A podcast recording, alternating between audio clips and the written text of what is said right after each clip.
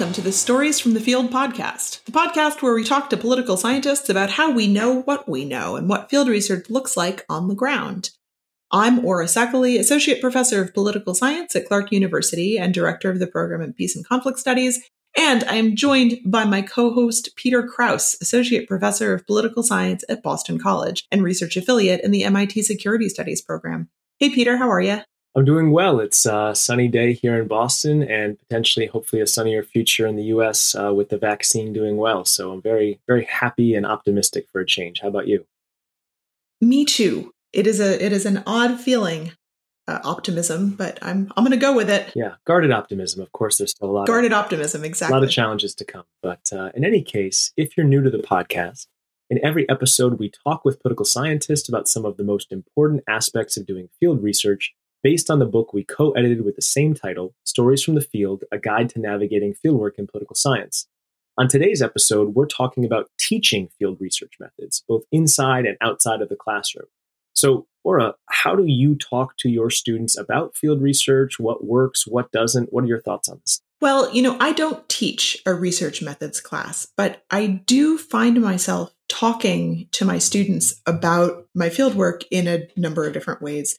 For one thing, I find that sharing stories about like actual people who are involved in the events that I'm teaching about really humanizes the region that I teach, which is the Middle East, in ways that I think are really important. Talking about uh, how these events affect, you know, like individual people and the experiences that some of those folks have shared with me. I find that that is helpful for students because it it demystifies the region a little bit and I think makes the folks who are experiencing the events we're talking about in class, it, it makes them feel closer and it makes them feel, you know, a bit more relatable. I also think it is super useful for students to learn a bit about like how the sausage gets made in political science, to talk about the research process, to talk about, well, you know, like we're reading this journal article and here's how I think, you know, th- these people collected their data based on their method section. Let's talk a little bit about, you know, what that looks like in practice. I think that also helps to make research itself feel a little bit more accessible to students. And so then, you know, like when I have students who are interested in doing independent research on their own, I think they feel a little bit more prepared. It feels like less of a jump. So if they have to go through the IRB process, for instance, they kind of already have a sense of what that's going to look like. And it, it makes it all seem a little bit more feasible and a little bit less mysterious. How about you? Yeah, I mean, I'd echo your point about personal stories really working and helping, and perhaps that's not surprising. It's one of the motivations we had for the the structure of the book that we co-edited. But um, yeah, I had a couple things. So, you know, I think that with undergraduate students in particular, so I do teach masters and PhDs and undergrads, but uh, the majority of what I teach is undergrads, and you know, we didn't have a kind of qualitative or field research methods class at Boston College. I don't think that's unique. I didn't have one in my undergraduate experience either. But I really thought it would be a worthwhile thing for the students because so many of them, especially in international relations, international studies, are studying abroad. Some of them are doing honors theses where they're actually doing, you know, original research. And yet I don't think that they have, you know, much training at all in these issues on the ethics of it, the logistical challenges. So on the one hand, you want to make kind of the teaching of these field methods accessible and engaging. And, you know, for undergrads, they might have a little harder time if you just throw, you know, four 40 page articles about you know field methods at them. But at the same time you don't want it to be shallow or unserious. Um, and i think you can talk to them about bias about positionality about how to set up a semi-structured interview you know how you have an impact on the society their community that you're engaging with all of these things. And i think that they get that stuff and they're really thirsty for that knowledge. So in terms of the class that i taught i did it for the first time this past semester. Um, i brought in not just you know stories and uh, some of the findings from our book, but also a lot of great research. Actually, some from um, the syllabi that are uh, posted online on advancing uh, research and conflict from you know Milli and Sarah, who we're going to talk to later today. But I find that to be really helpful, and I also think even for the students who aren't doing you know field work, I think thinking about these things, whether for undergrads like studying abroad or for grad students who are thinking about you know where the data they're looking at comes from, is really helpful. Like there was this article that one of our authors, John McCauley, suggested to me by Courtney Martin called The Reductive Seduction of Other People's Problems. And it just talks a lot about, you know, what it's like to, on the one hand, be attracted to, you know, wanting to help the world and wanting to understand something about a community, but then also at the same time, you know, grappling with these whole like, you know, American or white savior complex or these types of issues that we all know very well, but that, you know, really unpacking in a classroom is not something I think a lot of us have an experience with. So I found those conversations to be incredibly helpful. And uh, I'm really looking forward to hearing from Jesse, Milli, and Sarah about how they've taught uh, field research methods because you know not too many people do it but a growing number do and i think there's a lot of great you know lessons and tools we can learn from each other. Absolutely. I'm really looking forward to this conversation as well. Yeah ditto. So you know we are so excited to be joined by three scholars who have extensive experience both doing and teaching field research jesse driscoll associate professor of political science at the university of california san diego Milli Lake, Associate Professor of International Security at the London School of Economics, Department of International Relations, and Sarah Parkinson, Aronson Assistant Professor of Political Science and International Studies at Johns Hopkins University. We'll begin by chatting with each guest individually before bringing them together for a panel discussion. So, actually, we're going to start with a small group of Milli and Sarah who have worked together to create this excellent initiative on advancing research and conflict. Welcome, Milli and Sarah. Thank you. Thanks so much, Peter and Ora. It's great to have you here. And, um, you know, today's focus is going to be on teaching field research. But of course, we would love to hear a little bit about your own field work and your own experience first. So, could you tell our listeners a little bit about your own field research background and uh, Sarah, let's start with you. Great. Thanks, Peter. I'm now at the point where I have, when I was writing this out, like four projects, which is terrifying. For my first big project, I conducted two years of ethnographic fieldwork among Palestinian militant groups in Lebanon. So have a book manuscript that will be published soon on that particular project. And given how things in my field site changed due to the Syrian civil war, I then actually did some immersive research on Palestinian refugees' relationships with Syrian refugees with an emphasis on service access. And I've also spent two months in Iraq, specifically the Kurdistan region and Nineveh province, studying ethical communities of practice in conflict affected spaces. And the specific goal with that work was to compare everyday ethical challenges that academics, humanitarians, and journalists spaced in such spaces. And finally, building on the lessons that I learned from these projects, and particularly from interacting with frontline healthcare providers, my new work is actually on military organizations' involvement in disaster response. So for that project, I've just gone through emergency medical technician training and will hopefully be doing some ethnographic work with that project as well. Fascinating. Well, I know we think so much about you know how states get involved with uh, disaster response, but that's fascinating to think about how you know non-state organizations do the same. So, looking forward to hearing and, and reading more about that. We'll come back to that in just a moment, but I'd love to hear also from Milli in terms of a little bit about your background in terms of your field research. Yeah, thanks so much, Peter and Ora, and thanks for creating this platform and this space for the conversation. So, I guess I wanted to maybe start by saying that for me, it's been helpful to think of the field not as a place that I go to do research, but as a site of inquiry and, and the process of doing the research that I do. And, and for me, that site of inquiry is, is violence, which is present everywhere. So most of my academic research so far has taken place in environments affected by war, but um, because violence is is present everywhere, depending on the questions I'm asking, the field changes from you know from from project to project. That said, my journey as a researcher began in Central Africa, where I worked as a human uh, for a human rights organization prior to beginning graduate school, and that's where I'd been working most recently before I started my PhD. So I was based in DR Congo for a little bit over a year as part of my dissertation research. But since then, I've worked in a range of different contexts affected by war, most recently in 10 different post conflict contexts through the Women's Rights After War project. And I think because of my prior role as a practitioner, it took me a pretty long time to undergo this transition to researcher or to like wearing a researcher hat. And among many of the things that I, I really grappled with during this transition was a tension that emerged between, I think, wanting to understand how systems of law and power and justice from the perspectives of those who are most marginalized by those systems, like how those systems are experienced, and a desire to, to center ordinary people's stories in my research while kind of navigating the extractive approaches to research that political science often fosters or, or creates permissive conditions for.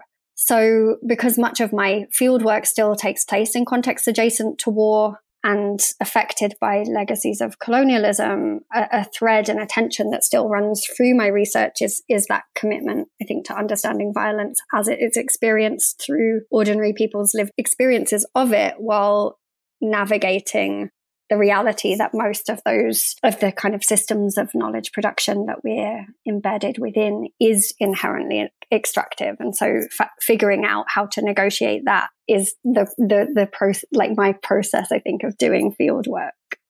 That's fascinating. And actually sort of touches on what, what both of you just shared with us. I think kind of touches on one of the reasons we particularly wanted to invite the two of you to join us for the podcast and that's your role in founding uh, Advancing Research on Conflict, or ARC. Um, so we were hoping you could tell us a little bit about how you decided to start this consortium and uh, how you got it off the ground. What was what was your decision making process, and what did launching this look like? I can start with that.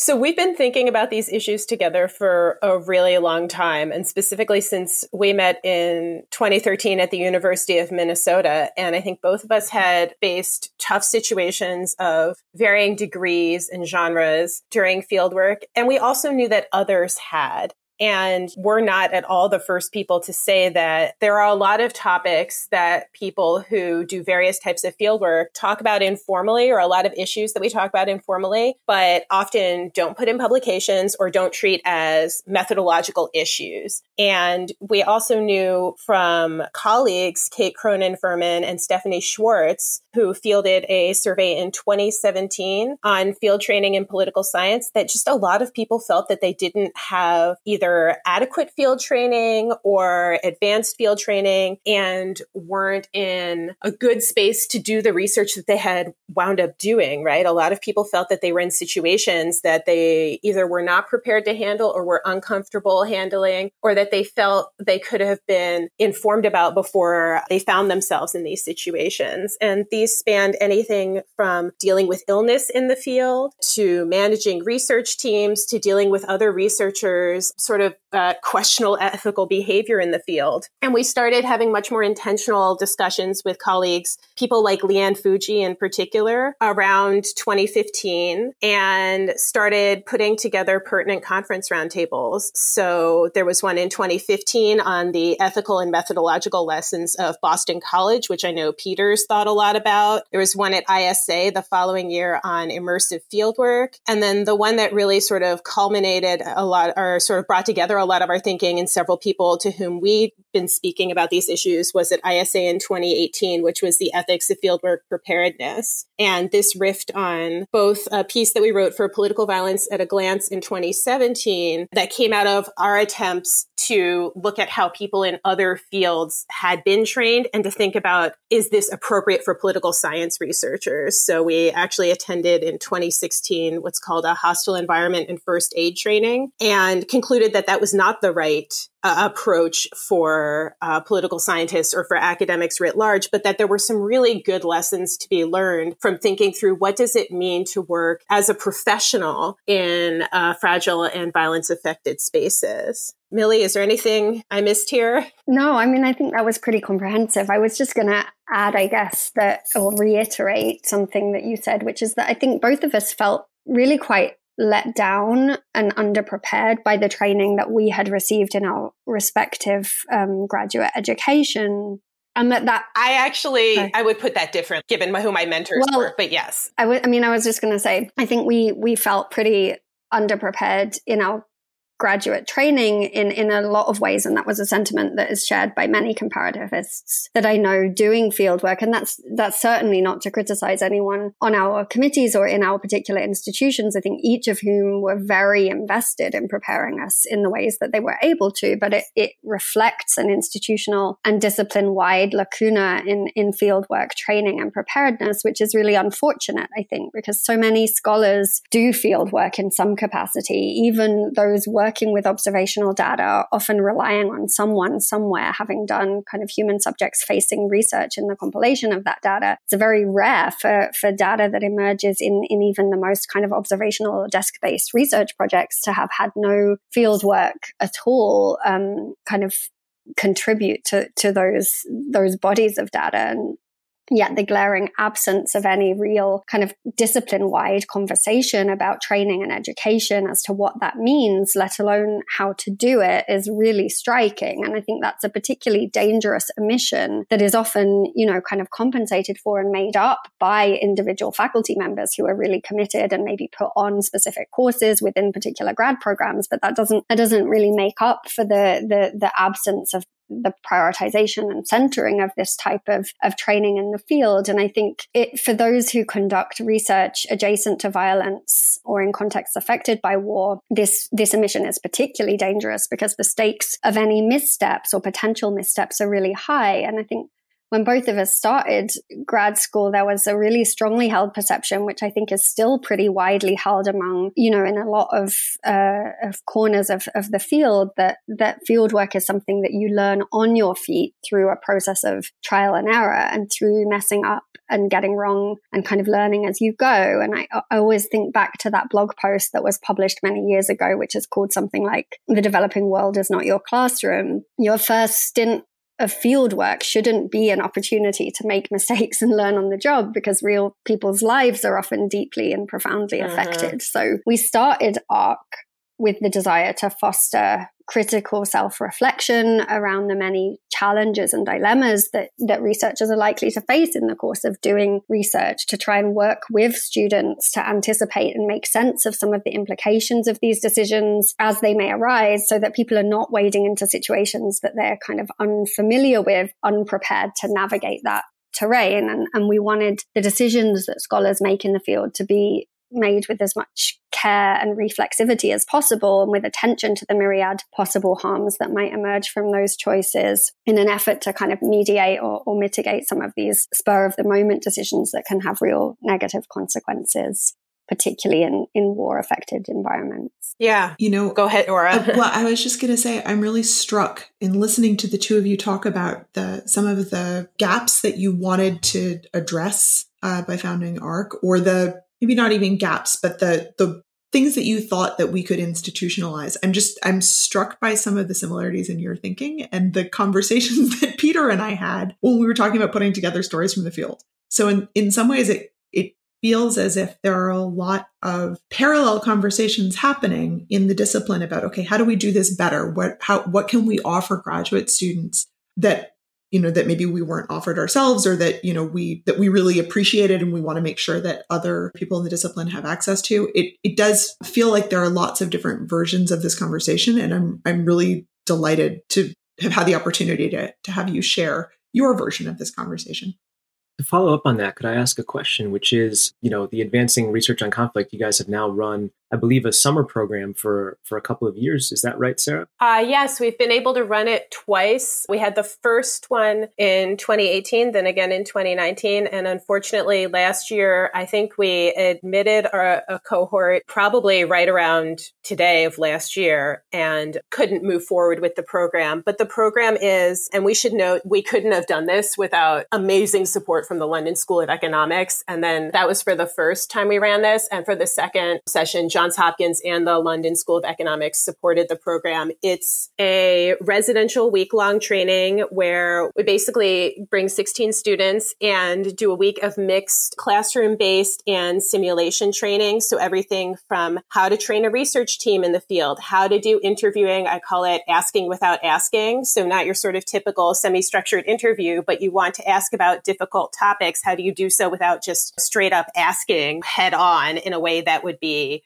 offensive or problematic or just re traumatizing. So, what we really like doing is sort of fostering the sense of community among students and giving them space to talk about their projects with each other, to talk about ethical issues that they might be facing. We do some scenario based training, talking through how people would manage different situations in the field. And what's really come out of it, I think, is two exceptionally strong student cohorts. And then we bring them into our annual conference, which is directly afterwards in two days And to get into the program, they've submitted a project, like a two or three page research summary. And we pair them with scholars who are doing similar work either in a similar region or on similar topics and have them talk through the research design with these scholars and then have panel based discussions about issues ranging from positionality in the field to north south collaborations to working through illness in the field to managing family relationships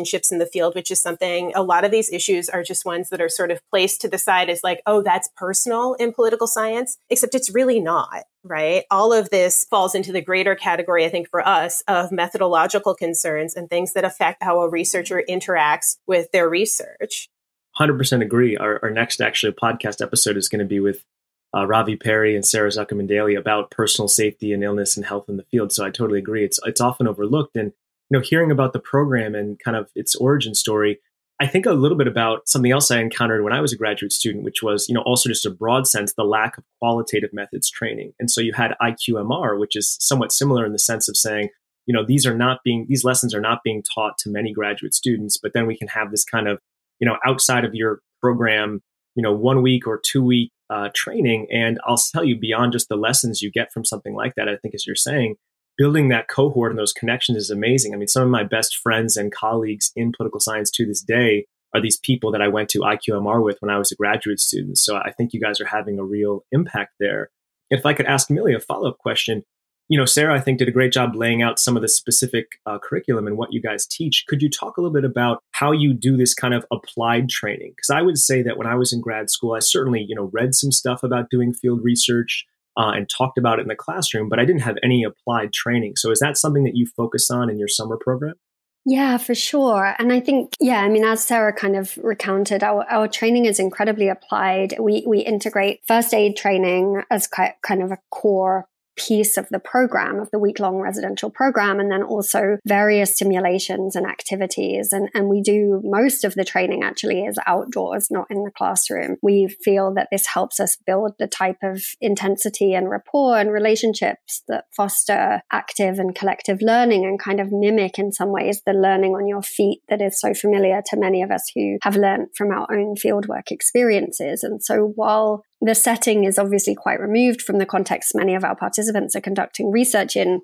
We do try and emulate a little bit of the the experience of, of and, and practice of doing research by moving around and, and, and, building these relationships and kind of being in situations that are that, that force quick decisions and the the building of trust among among colleagues and research partners and collaborators. And i think just even being outside doing this, moving around puts you in a bit of a different mindset. So, yeah, I don't know if Sarah, you wanted to add anything to that. Yeah, I think the thing that I would add is often Milli and I have both taught methods in the classroom at varying academic levels. But when you think about a lot of the work that's being done in fragile and violence affected spaces, much of it is with what is loosely referred to as vulnerable populations. But much of it, I think more importantly, is extremely personal and intimate. And thinking through, well, have we ever actually interacted ourselves as researchers with many of the questions that we're asking other people and expecting them to answer, right? Right? And one of the things we do is put people outside at a table, under a tree, whatever, and have them go through some of the surveys that people have administered, which very quickly get into people's romantic relationships, for example. And I think it's one thing to sort of do an interview or a semi structured elite interview simulated in a classroom. And it's quite another to have someone who you met maybe two days ago all of a sudden asking about your personal relationships, your finances, for example, and to have people think through what that feels like and how we can better design a lot of research in a way so that you don't get that immediately like, you're asking me what now? And that these are the kinds of things that we are asking researchers to consider before they go into the field, right? Things that have often been portrayed as just how things are done in our discipline are things that we actually unpack and say, okay, methodologically, is there a more both respectful way to do this and a way that will generate better data, right? That's all I'd add.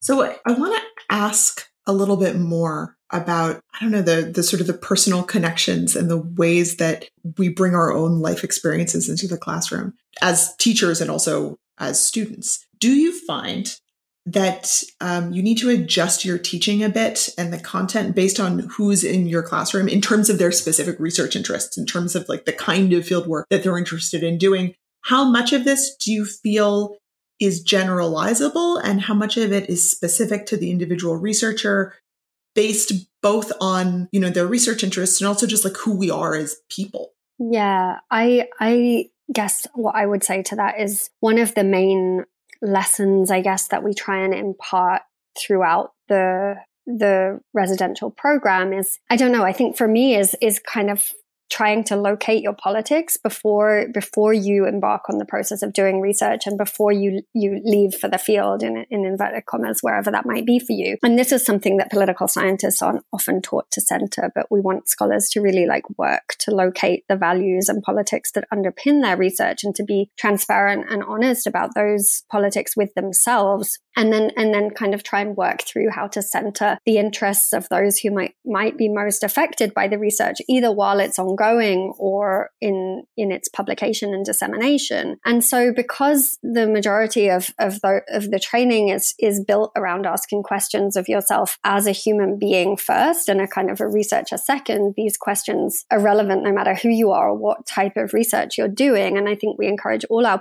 participants to ask ourselves questions like who is your research for who is who is potentially affected by the choices and the decisions you make how is your presence in whatever research site you're working in affecting the lives of those that you're interacting with and in what ways and how might you acquire the knowledge you need to be able to even recognize those those dynamics and and think about building the relationships that then sustain your research? Thinking about who benefits from the research you produce and how your research honors honors the values that really underpin the project. And, and, and so power and positionality are really central to all of those questions. And thinking about how to integrate the answers to those questions into every single choice you make in the design, you know, from the design stage of the project to the choices that you make when you arrive in your research site and you're actually kind of going through the day to day of doing the research and then thinking about the writing and dissemination and, and, and kind of analytical reflection. So I, I think it, in that sense, everything we do is is super generalizable and, and applicable to researchers, no matter what traditions they're working within or where their, you know, or where their research is located. But that said, of course, identity is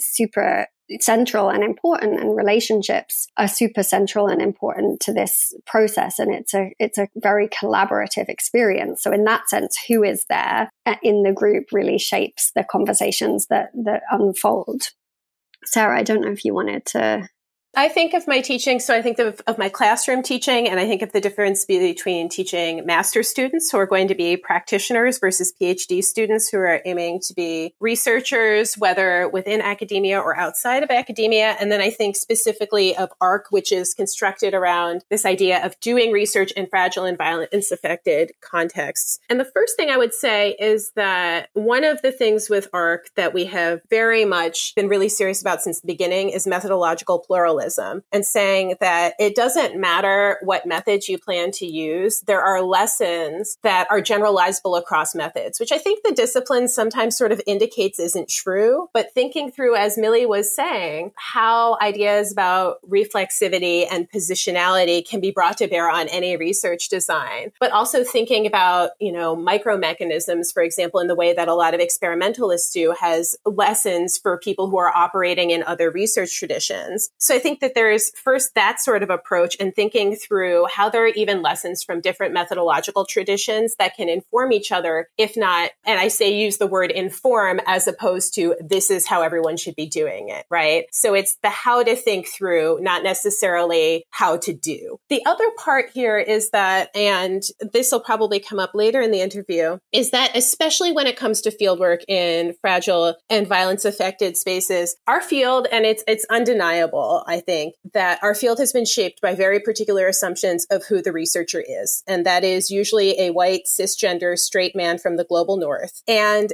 that affects how the discipline thinks about and treats and has expectations about objectivity, neutrality, and how a researcher's presence affects their fieldwork, if people even discuss how a researcher's presence affects their fieldwork. But it also shapes how fieldwork is often thought about as this sort of like test or hurdle or like Indiana Indiana Jones like adventure. And this gets back to some of what Milli was saying earlier about extraction, right? And Tim Pachirat has used the, the metaphor of fracking, for example, where people go out aggressively and like frack for data and then bring it back. And something that we knew about for ARC and that I think also our conversations around ARC have pushed me to do much more seriously is to think about the reality of how people engage with and experience time in the field in very, very different ways, including as their home and that the discipline really needs to provide more space to engage with these more diverse experiences and that our teaching needs to be much more deliberate in terms of bringing in experiences that are not ours and to being loyal to the fact that there is so much amazing work going on, but that just not everyone is the same researcher and that not everyone is going to have the same experience of research. And then this is one of the reasons why we put together the ARC bibliography, just because there is so so much extraordinary work, but it's also, it's a real task to go through all of it. So we were hoping to make a lot of that more accessible to people. Thank you so much for sharing your thinking around ARC and around teaching field research more generally. We're going to be back with you shortly, Milli and Sarah, but uh, I'd like to now bring in Jesse Driscoll, Associate Professor of Political Science at UCSD. Welcome, Jesse. Hey, thanks for having me, and it's a real honor to be here. Thank you for joining us. So, um, again, today's focus is on teaching field research, but would you like to start by telling our listeners a little bit about your own research?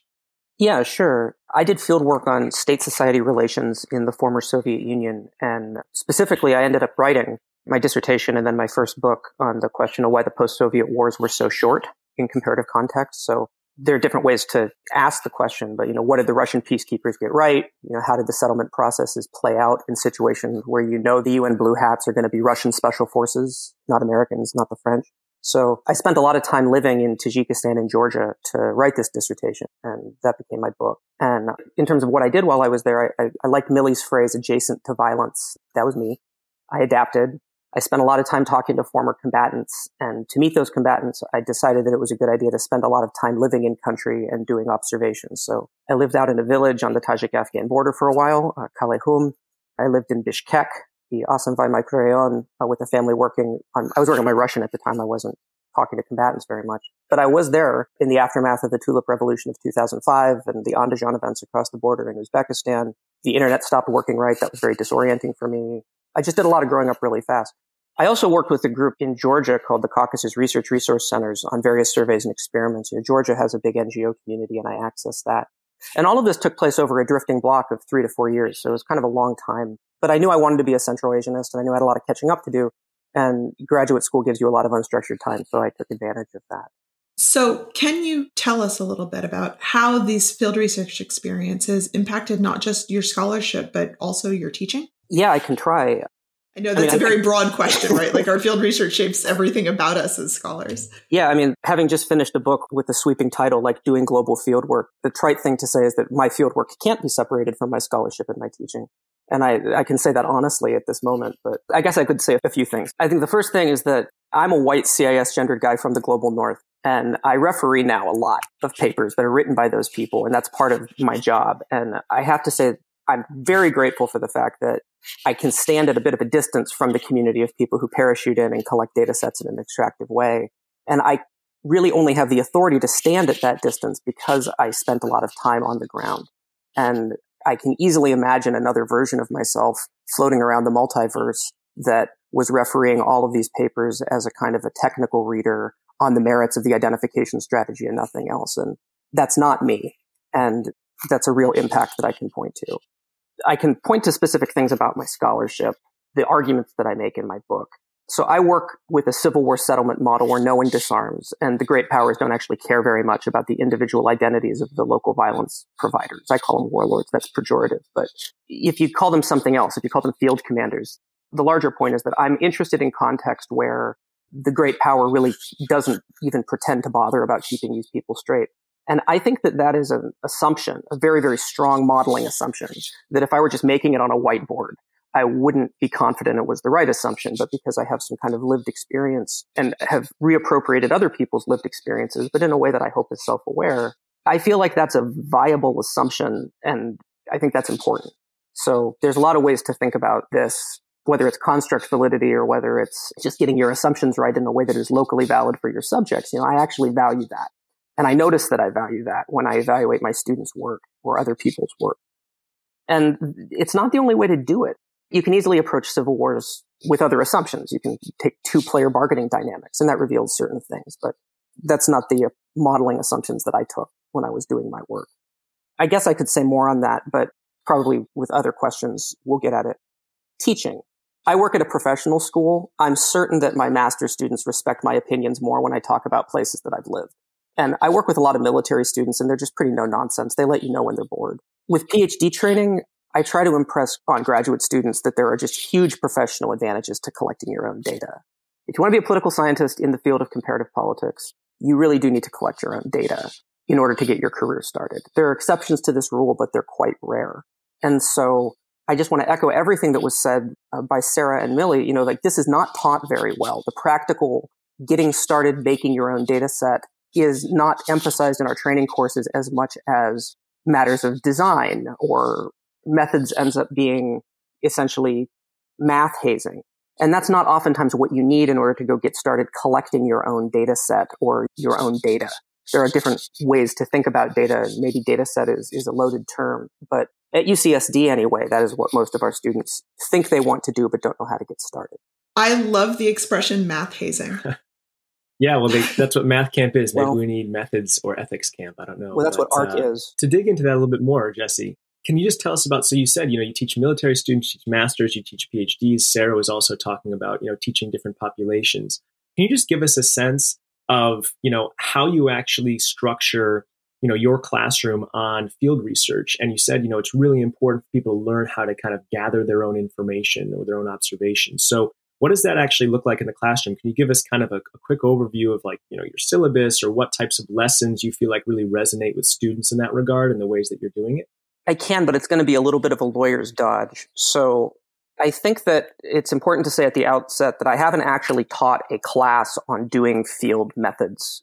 That's not how most of my mentorship and teaching has gone. What we do at UCSD is put a strong emphasis on individuated mentorship for these. And I think that there are good reasons for that. I have good experience of being in the classroom, getting advanced research methods for the field it was taught by Jeremy Weinstein.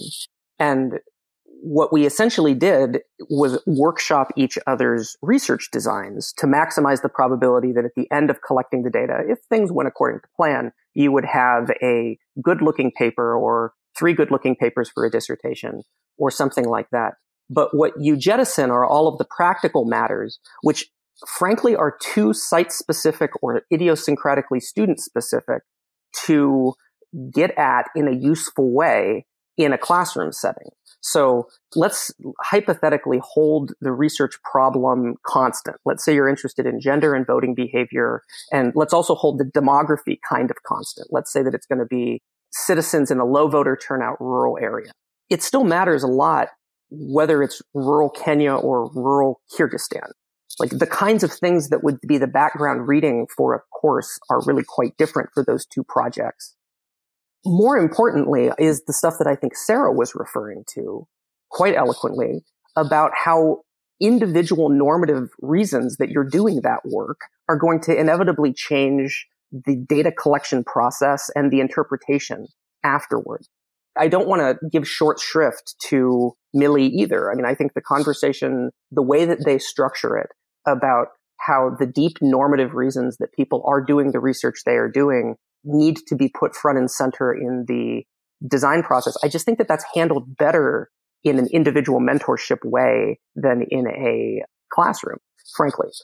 And I, I, think that ultimately classrooms are good at what they're good at. You know, they're good at crowdsourcing the basic science questions, which are salient for everybody in the research prospectus design phase. And so that doesn't lend itself to these fieldwork conversations, but if you're assuming that the purpose of the journey to the field is going to be to gather empirical data, a classroom can be a very good place to figure out, okay, well, what are you trying to estimate? How are you trying to do it?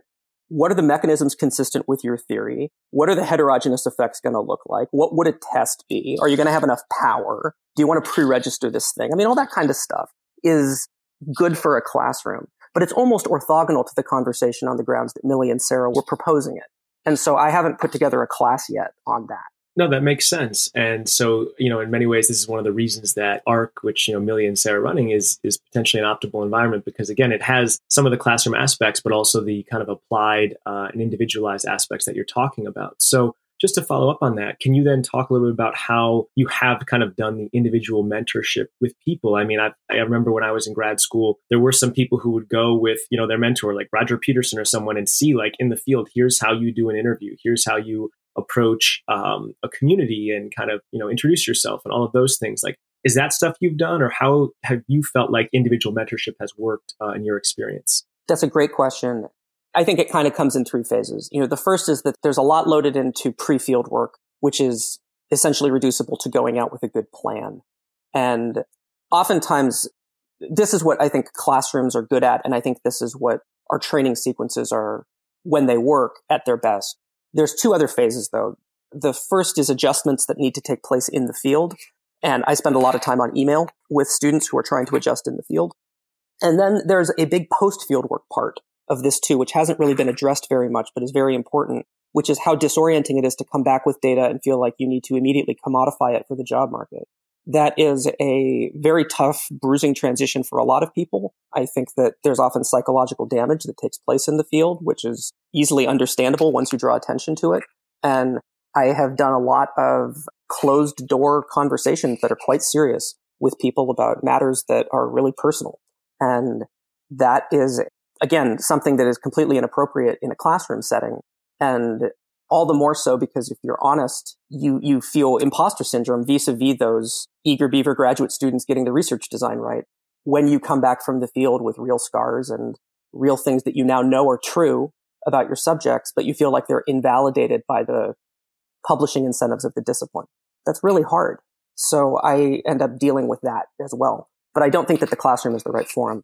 Thank you for, for speaking so frankly about all of that, you know, because I, I think this is maybe a larger conversation that that we need to be having in the discipline more broadly but the very personal nature of field research i think is something that that certainly bears more reflection and conversation so i currently have sitting on my desk a copy of your how-to book on field research called doing global field work which i am super excited to read. And i'd like to talk to you a little bit about it. How would you describe your teaching style um, and the lessons about field research that you wanted to share in that book? And what motivated you to, to want to write it? Well i'll answer the last part of the question first I wanted to give myself the opportunity to systematize the advice that I was giving behind closed doors. And I wanted to give other people who are in a pedagogical position similar to mine some tools that they can use in the planning stage and in the fieldwork cleanup stage. That's the easy answer is that, you know, writing a book is the best way to change other people's syllabi. And I think that there's a lot of syllabi uh, that have a kind of a recommended reading section in week one of the intro to comparative politics field seminar which sort of something like, uh, if you're going to go to the field, you should read this book about how to live out of a backpack. And I, I, kind of hope to get that recommended reading slot on, on other people's syllabi. But the line that I push in the book to answer the first part of the question is what I call improvisational pluralism. And to summarize it quickly, it would be to say something like there's a lot of ways that you can do the job. You're going to find that you need to improvise in the field it would be a shame to go so far away and meet so many interesting people and not think about the subjective nature of knowledge creation and let ethnography inform your scholarship in some ways. There's also potentially a role for management and you should think about how to let other people help you rather than be completely hostile to that view of knowledge creation. It doesn't have to be extractive to use Milli's term, although oftentimes it is. And then there's a definitely a place for a lot of students, not all of them, but if you're like me, there is a role for thinking systematically about why you're taking the risks that you're taking and how to stop at the end of it, how to stop taking risks. And in the book, I kind of structure the chapters around all of those conversations separately. So, in the course of writing the book, I, I often find that in the course of, of trying to put my ideas on paper, they evolve a little bit Did you find that the process of writing a book about fieldwork changed how you thought about fieldwork? Did it like crystallize certain ideas that you'd always had about fieldwork, but that were never, um, that you never made explicit to yourself? What was that like? Definitely. yeah, I could obviously answer this question over two or three hours, but I'll try to do it in 90 seconds. I would focus on two parts of the answer. The first is that I had to do a lot of systematic thinking about ethics. And I'm not used to thinking of myself as an ethicist or a role model, but I have come to grips with the fact that you really can't shirk that responsibility if you're going to write a book like this. And so in like the first five pages of the book, I basically quote Omar from The Wire and I was like, you know, you got to have a code. And I came to that not at the beginning of the writing of the book, but certainly by the end of it. That's not something to bury it midway through chapter five. That's something that needs to be front and center. I would say the second thing that came out that I did not expect was as a result of referee reports, I was told that I needed to include a subsection in the book about dealing with the intimate relationships that sometimes form between researchers and their local fixers or their local subjects or whatever. That is something that I absolutely did not want to talk about because I don't have any life experience with it. But once I reflected a little bit more on how common that is and how taboo it is to talk about, I decided that it ought to be in the book even though I have no authority over anything in these places, I thought it, it would be good to have it in writing so that people who are in that situation don't feel so alone. Because I think that it is more common than we acknowledge. I think that makes sense. Um, to follow up one more time on, on a similar point, Jesse. So, in terms of evolution, you talked a little bit about how your own thinking about fieldwork evolved in, in the course of writing the book you know, when you look at the field more broadly, you know, you've now, you know, been a grad student, been a faculty member, you know, someone who's now written a book on doing field research, as you said, been both a mentee and a mentor. How have you seen kind of the field of field research evolving? And how do you see it different from maybe it was 10 or 20 years ago? And where do you hope it might go kind of going forward in the future? How would you potentially like to see it change or evolve? I think the biggest change during my last 10 years is more of a focus on pre-registration and pre-analysis plans. And all of this, I think, comes from a good place normatively. I mean, I think everyone has the best intentions, but I think it is creating a perception among young graduate students that if they go out to the field without a strong sense of what they're going to find and in fact what code they're going to use to analyze the data that they're going to find at the end of the journey, their work is going to be devalued.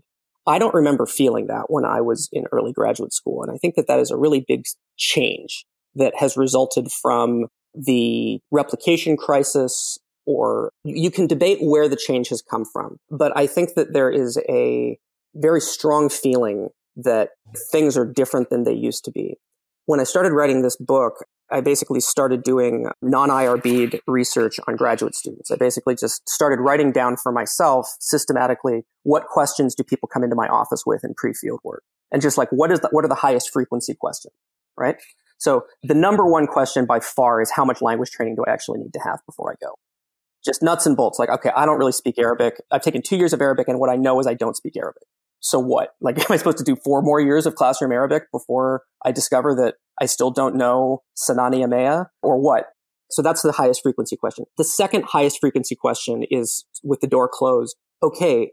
There's a whole bunch of boomers who don't really get it. Like if I go out there and I do what these people are telling me to do, I'm never going to get a paper in the APSR. I'm never going to get a job. And all these people are telling me that I'm just supposed to go out there and talk to people, but that's not the professional reality that I think I face. So level with me. And the emotion that's loaded into that set of conversations is new. It's like a genuine change in the field. Full stop.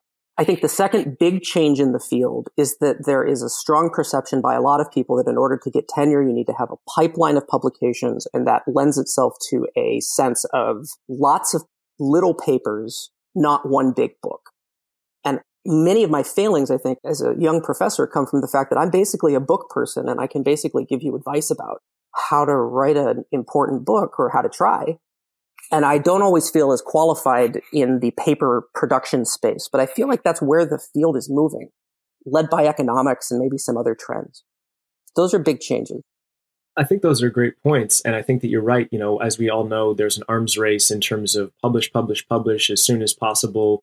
And you know, some people in the book that Ora and I co-edited, Amaney Jamal and others, talked about you know the values of you know slower field work and building connections and really having a lifelong commitment and engagement with the community and the difficulty of doing that given you know the incentives we have now for you know a smaller and smaller number of, of jobs. Um, I actually think this is a great segue to bring milli and sarah back into the conversation because i know uh, they've also thought deeply and, and written and been involved in some of these discussions about publication and transparency quote unquote and all of these debates about can we apply the same model when we're doing you know pre-registered experiments versus when we're doing field work where we're interviewing people about very sensitive topics so um, let me just bring Milli and Sarah back in. And, you know, Sarah, maybe I can start with you here. What are your thoughts on some of these issues that Jesse was just talking about regarding kind of where the quote unquote field is going and some of the challenges that people face who want to do field research uh, in this day and age?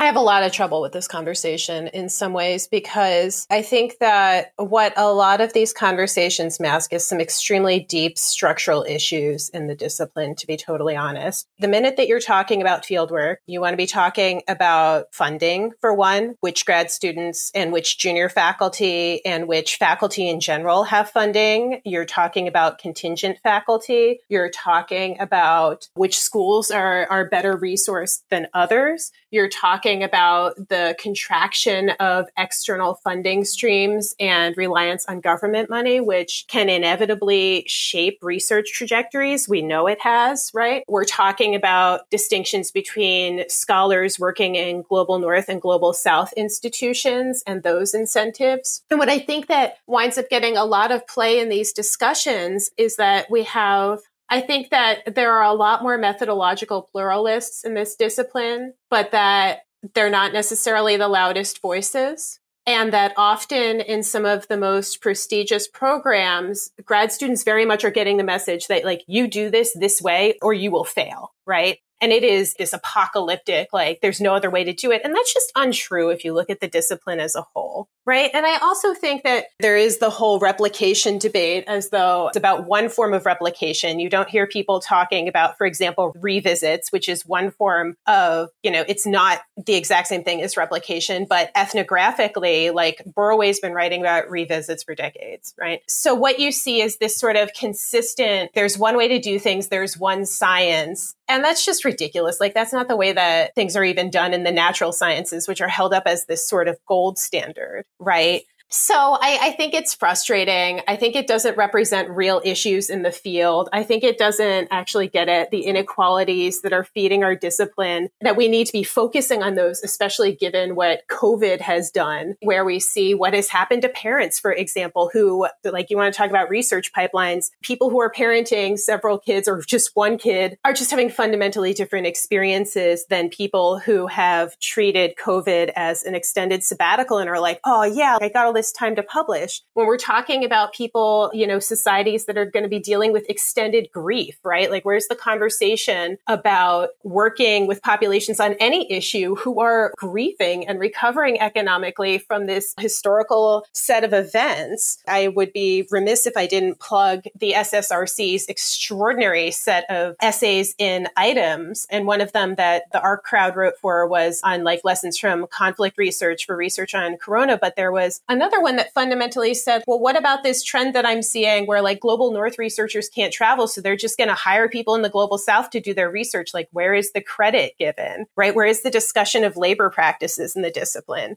So I agree with Jesse completely in terms of these trends in the field. But I think my message to grad students would be like, there are a ton of us who have done it in other ways and who still have publications in top 10 journals. And that doesn't mean it's easy. And that doesn't mean that reviewers haven't told some of us that we don't do political science. And like, okay, fine, dude, that's your opinion. But I think that there is still space for methodological pluralism and that it's worth fighting for. And that a couple of very loud people don't get to define our discipline for us. And that there are other issues that we need to be putting front and center because they do affect both the ethical bent of our research and the methodological rigor of it, quite frankly. Amen to that. Well, I, I think that you have a very uh, supportive audience in that regard. I know for Ora and I, that was a big part about doing the book is that we really do support methodological pluralism. And you're right that it's kind of like following the news by following Twitter sometimes, where you feel like, oh, all it is is people have really strong opinions and they're running this or that. But then when you actually look at the people around you who are colleagues that you work with, respect, etc., people are much more open minded and doing very thoughtful, quality work from a variety of perspectives. So I think that that's well said. And if I could go to Milli on kind of a related question that builds off of that. So, you know, one of the things when we were writing this book was we were thinking about, okay, to what extent do we want to say, okay, here's our approach, here's the way we should kind of think about how to do field work, the ethical considerations, etc., versus recognizing, as I think Sarah had said very well, that you know we have a kind of a big tent field, which actually is one of my favorite parts of it. I love the fact that vis-a-vis some of the other social sciences, I would say, at least from my opinion, that poli sci is is quite a big tent in terms of the methodologies that people use, in terms of the epistemological you know approaches that people have. And so we ultimately opted for kind of what we call like a bottom up methods book of people from a variety of backgrounds and approaches that aren't necessarily ours, but nonetheless that we have respect for uh, to be part of it. So when you think about, you know, kind of your own career, Milli, or you guys think about how you're running ARC, I'm interested to know how you adjudicate between kind of these truths or these ways that this is the way things should be done, which again, some of us have said maybe there's there's problems with when we have a focus just on causal identification or pre-registration or whatever, versus when we kind of have, okay, well, there's a variety of approaches that we support and you know, here's what I do, but also here's other ways about it. How do you deal with that when you're kind of teaching fieldwork? How do you deal with these issues that I think Jesse and Sarah brought up really well when you're helping to train like the next generation? I know that's a lot there, but I would love to hear. Thanks so much, Peter. And yeah, I mean, this is such an important conversation, and and I think um, segues really nicely from what Jesse and Sarah were just talking about. But I, I think I want to answer it by kind of returning to and and maybe pushing back a little bit against some of what was what was said in the last um, in the last round of responses, just because I I think I want to be a bit more optimistic about where the field is going, and and I recognize that I'm not at you know in the US a, a US institution at the moment, but I still feel pretty embedded and kind of connected with a lot of mainstream political science circles, and I'm I'm fairly adjacent to them. And I, I think I see a kind of opportunity in the current moment. I think people are paying attention to how data is collected and the ways in which systematic biases shape and infuse the, the kind of results of, of our research and the ways in which power relations infuse everything that we're doing and in, in ways that in a really different way than they were before. And I think this is true in experimental research and conversations about causal identification. I think it's true in qualitative research. And I think it's increasingly true um, for people working with observational data. I think just as standards have,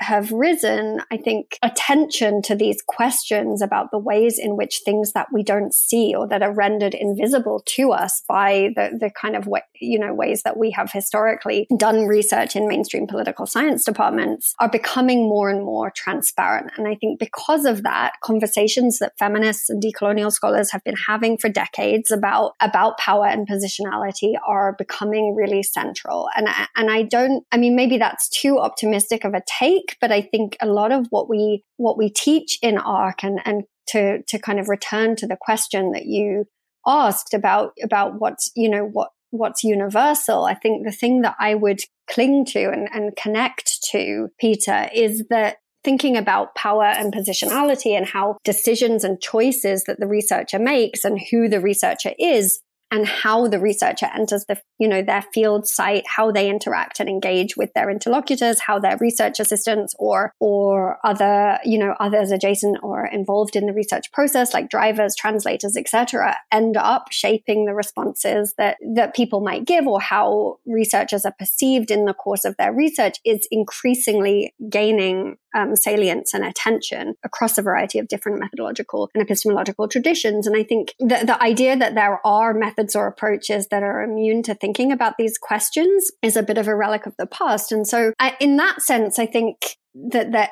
there's a way to em- embrace methodological pluralism while st- remaining true to the this set of of kind of fundamental truths and realities which can be reflected in the idea that that our own identities in the field and our own entry into our research sites and topics shape everything about what we come to know. And and and and that you also this idea that you can't do empirically ri- rigorous research without centering both ethics and kind of deep contextual field knowledge or knowledge of your research site and subject um, in in the research process. And so I think that's that's one of the key messages that we try and and explore collectively throughout the ARC training. And I guess I want to just say one last thing before I turn turn back, which is that I think a lot of these ideas are grounded fairly firmly in, in feminist research praxis. And as many feminist scholars have so eloquently reminded us, systems of gender, race, and class render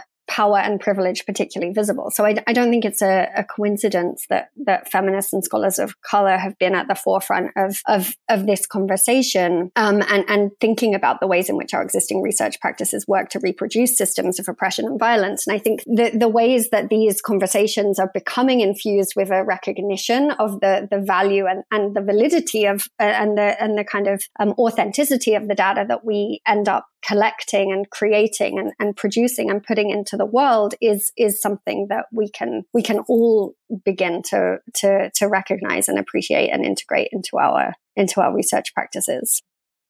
Thank you for pointing out that there are all of you for pointing out the the things that we have to be optimistic about in our field because i think that's we can we could all use a bit of optimism like just in general right now. I want to turn now to the question of how we use our personal experiences as field researchers in our teaching. Uh, that was part of the motivation, of course, for why Peter and I wanted to put this this book together. How do you share? Do you share your experiences in the field in your classroom when you're teaching mm. field hmm. research? And if you do, how do you do that? What is what does that look like? Let me start with Sarah.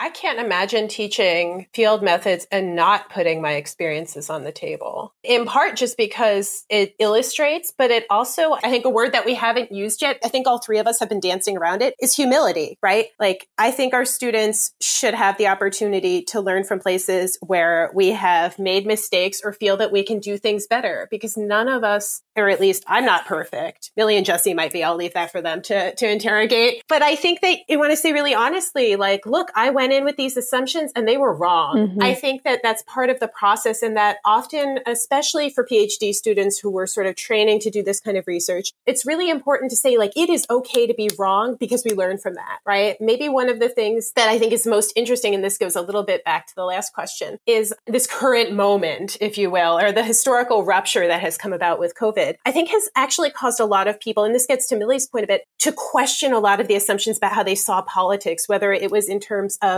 American exceptionalism or how they experience gender or how they think about certain cases, for example, or that there are just cases sitting out there at all, or how violence comes into politics or how emotion plays in politics. Because I think that many American political scientists in particular are feeling things in a certain way for the first time in their experience and sort of negotiating through what it's like to be in the position that they're in. So this is where I'll give a plug for the comparativists who are like, yep, a lot of us have had some of these experiences before, including comparativists who treat the United States as a comparative case. And there's a whole comparative politics newsletter about that. But anyways, going back to the personal experiences, I talk really frankly with my students about moments where I think I went too far, which I think is, is something that we don't talk about enough in training. I talk about things where I made what I think was a really awesome decision in terms of just a tiny follow up question that made all the difference, or like taking the time to stop an interview, talking about joy in fieldwork and the understanding that fieldwork is so often, and we use this term fieldwork so like broadly, but sort of the ebb and flow of fieldwork and learning how to give oneself a break and think about balance and thinking about how to expand how we see a political people process or set of dynamics or sites.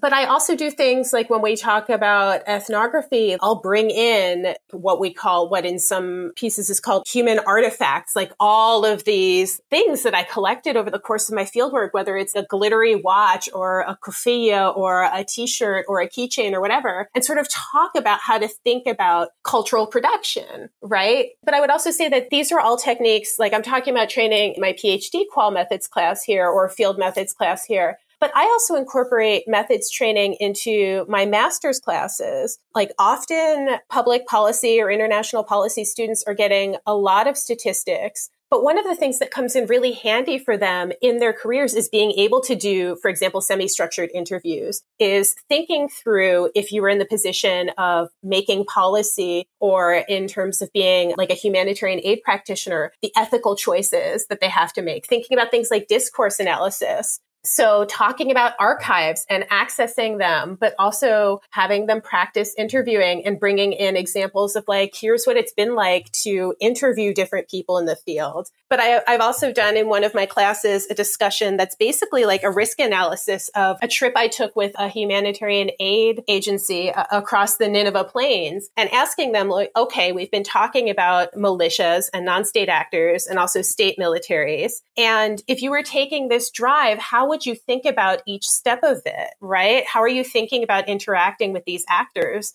And I think that it's important to sort of bring spaces to life and to demystify, but also to humanize, particularly when we're teaching people who will be practitioners specifically, because often so much of what they learn is in the abstract or from the point of view of a particular political stance. And one of the things that many of us who have done immersive extended fieldwork, one of the things that we can do is to say like, well, no, here is the perspective from a, a, set of practices that humanizes, right? And that that makes for better policy too.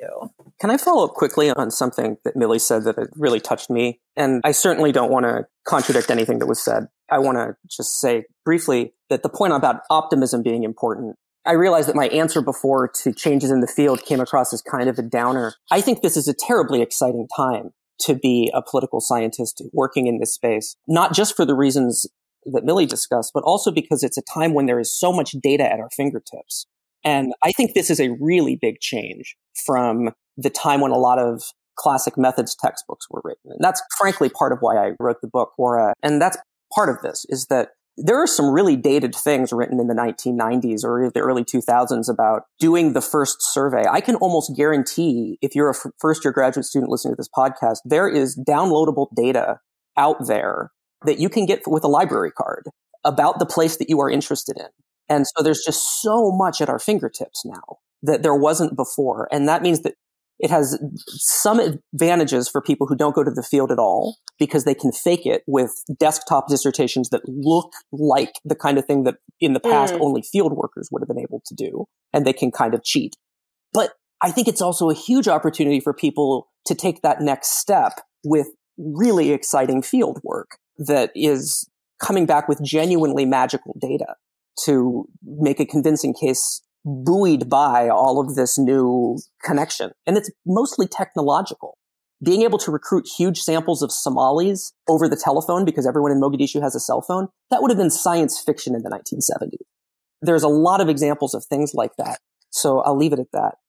Milli, do you have anything you'd like to add to this? I mean, I think Sarah's response was really was really powerful, actually. But I guess uh, maybe I'll just quickly say on, on, specifically on the question of of personal experiences and and thinking about mistakes. I think there's a maybe a nuance or a difference in in um, kind of being ready to be wrong, and I think that is a really you know imparting and sharing where we've been wrong and where we've kind of had to rethink our assumptions based on stuff we've learned is is a really um, crucial part of of learning.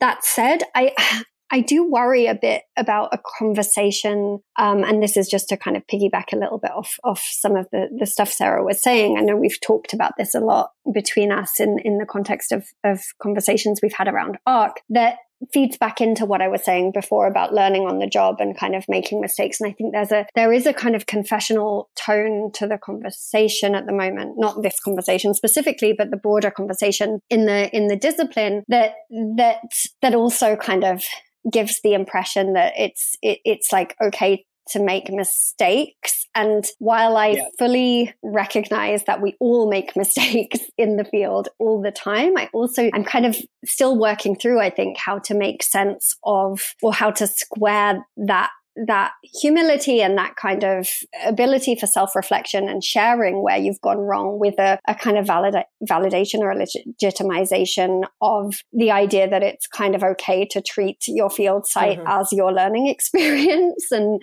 in ways that has real damaging implications for people. So, I, I mean, I don't know. That's just a, a, kind of throwaway comment in a, in a sense because I'm, I'm still working through that myself. And that's not to kind of call out or pass judgment on, on, on anybody for talking about mistakes that they have made. And I think that's, it is a really important part of the learning experience. But I think we also need to be cognizant and wary as a, as a, a kind of as a field that that we also don't kind of create or reinforce this idea that that the field site is is a classroom. And I, I just yeah i don't quite know how to think through that. But in terms of of sharing personal experiences I, I, I guess the other very brief thing i'll just say is is i know we've been talking a lot about teaching field research and our you know, our residential program is, is framed as a training program, but it's really not about us imparting knowledge or kind of teaching the students or the participants that attend. We, we, we are really all learning together and thinking collectively through difficult challenges, problems, dilemmas, decisions that we might encounter in the field. And this, you know, these, the answers to these questions are different for every person. And there's nobody who can really kind of tell, you know, tell somebody else what's the right call to make in a particularly challenging situation because everything is so situational and contextual in, in you know, in, in the course of, of doing your research. So I think one of the, the things that we all try, you know, that we try and learn together and think through collectively in ARC certainly is is how to how to build confidence and trust your your judgment and your instincts um, when faced with really difficult decisions in in the course of of doing your research. I don't know if that made any sense, but can I actually add on to this really quickly? Please. And I think the lessons of having a community with whom you can check in and say, like, this is, yeah. and we know that our students do that, that they talk to each other in the field, that they get in touch with us or with people they've met through the annual conference, but that in part, the isolation that people can feel in the field is part of what leads to questionable decisions. So the idea that you have a network, right? You can stop yeah. and take a minute and consult with people but going back to what Milli's saying about this sort of like confessional trend, I agree completely. Mm-hmm. And I'm really mm-hmm. glad that she brought it up. I wonder if what I, the term that I thought of was tone, right? And I think it's really different to like, and again, we've referred to it as outdangering. And you hear it in like job talks, like, oh yeah, I was hanging out with all these guys and like I almost got killed and there was this explosion and like I'm fine. Well, like what if you weren't, right? And also, why were you there? What methodologically justified you being there? What were the set of ethical choices that led to you being there? Was there actually a good reason for you to be there? I think that's very different from unpacking assumptions that we have picked up because of how the sociology of knowledge works in our discipline. Like the idea of like, oh, I went out to study this and those cases were not even cases. Like that was not a relevant topic on the ground, for example, right? Or this is not how people experience this phenomenon, for example. So saying I was wrong mm-hmm. about that, I think is very different from this sensationalist thing, which you especially see incentivized in job talks. Mm-hmm. I know mm-hmm. I've mm-hmm. experienced mm-hmm. it where people are like, oh yeah, tell me how you got along with these men. And I was like, that is literally a question that someone asked me at a job talk once. And I was like, yeah. oh, there is so much to unpack about that question. But it was inviting me basically to make this sensationalist, like, oh, yeah, guns, bombs, right? And it was like, no, I was talking to people about the fact that they didn't have health care and had terminal cancer and were wondering how they were going to support their families, right? Like, let's talk about that lived experience in that reality. But the incentive there, I did not get that job, by the way, partially because of how I responded to that question, which was not my best moment. But but no, real talk. I, I think that this is where humility comes in. This is where tone comes in. And this is where incentives come in, right? And how senior scholars in particular encourage people to adopt, I think, these really dated ways of talking about quote unquote the field or certain populations. And that that is something that all of us as colleagues who have power in a department need to shut down. You know, I think you've identified something really useful here, both of you, Sarah and Milli, which is that there is a huge difference between having an honest conversation about something that went wrong while you're doing field research and what you learned from it and bragging about the time you narrowly missed, you know, like getting hit by a falling anvil, right? Or, you know, or, or whatever that anvil is a metaphor for in, in field research. And I think that's mm. a, that's a really important distinction that I think we can all do well to bear in mind as we talk about this stuff. Jesse, do you want to do you want to weigh in on this? How do you talk about your experiences doing field research to your students? How do you use that as a teaching tool? Well, first off, I want to say I completely agree about the problem of humble brag. And I think that the importance of people having authority in departments, using that authority to try to devalorize extreme field work is a real problem that I hope my book mm-hmm. helps address. I talk really openly in terms of my pedagogy about PTSD.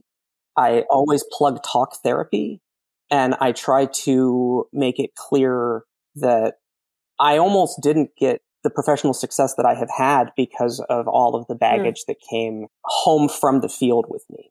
And in the last couple chapters of the book, I write about this with, I think, more honesty than I intended to when I started writing about paranoia and imposter syndrome and secondary trauma, which is the process of being re-traumatized by revisiting your field notes and survivor guilt and all of that kind of stuff that I just don't think it's talked about very much. And so I think that's mm-hmm. my answer to your question in the spirit that this conversation has evolved. I have some other kinds of thoughts, but they're not really responsive to the vector that we're on. And I think this is a very good conversation to be a part of. So that's how I'd answer that. That makes sense. And if I could add something, I mean, I think that all of you had really articulate points mm-hmm. about, you know, the difference between, I think Sarah said before, and we've invoked this in previous podcasts, kind of the Indiana Jones model of, of field research, which we all, you know, find abhorrent for a variety of reasons. And I think one of the ways to distinguish it is to think about, you know, are you doing this type of research to kind of, you know, validate or improve your own reputations, quote unquote, or for yourself? Or is it about, you know, actually learning about and engaging with and potentially improving in some ways the lives or knowledge of a community?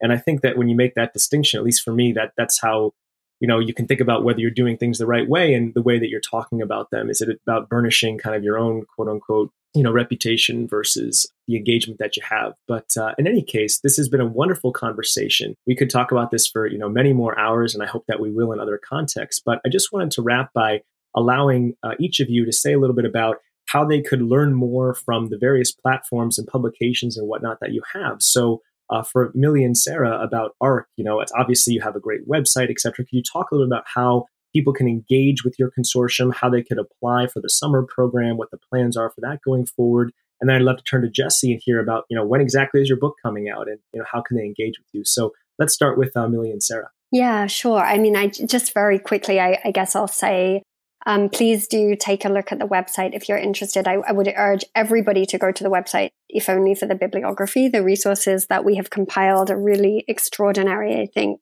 um, in terms of the, the kind of volume of stuff that has been written on this over the last um, decade and, and, and even prior to that. And I think if anybody has suggestions of things that they would like us to include or, the, or topics that they see as missing, we'd also be really grateful to hear about that. With regard to the training program, um, we're in a little bit of a kind of stasis at the moment just because we've no idea what's happening. And there are so many different ways that COVID potentially changes what we're doing. So we, as Sarah mentioned, we didn't run the program last year. We will be unlikely to run it this year. We're still kind of thinking through what, what online platform might work for some of these conversations, but really, it, you know, so much uh, as we've discussed is is very hands on and and and really um, rooted in, in building community among the, the attendees that it's it's quite difficult really to think through how we might translate this on in into an online platform. But watch this space on our website. You can follow us on on Twitter and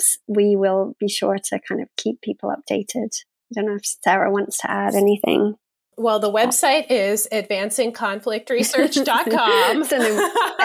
we just added an update. We try to update the bibliography twice a year. We are currently unpaid, so give us some leeway with what twice a year means or how regular of a schedule it is on. But we've been making a real effort to also bring in things from other disciplines as well what I would mention is that, especially on the issue of trauma and re traumatization, we do have a special section on the bibliography that does deal specifically with emotions and trauma, both for research participants and for researchers. And for example, there's just been a great piece in PS Political Science and Politics by Dana El-Kurd and I believe it's Calla Hummel. Yes, so it's it's Hummel and El-Kurd and it's mental health and fieldwork. There have obviously been pieces on this before. The other thing that I would mention is that people are increasingly writing about teaching these topics. And for example, Kristine Eck and Dara Cohen have a new article out on teaching master students and why not to send master students in the field to do intensive research on violence as like a learning experience and issues associated with that. But the last bit that I would add is that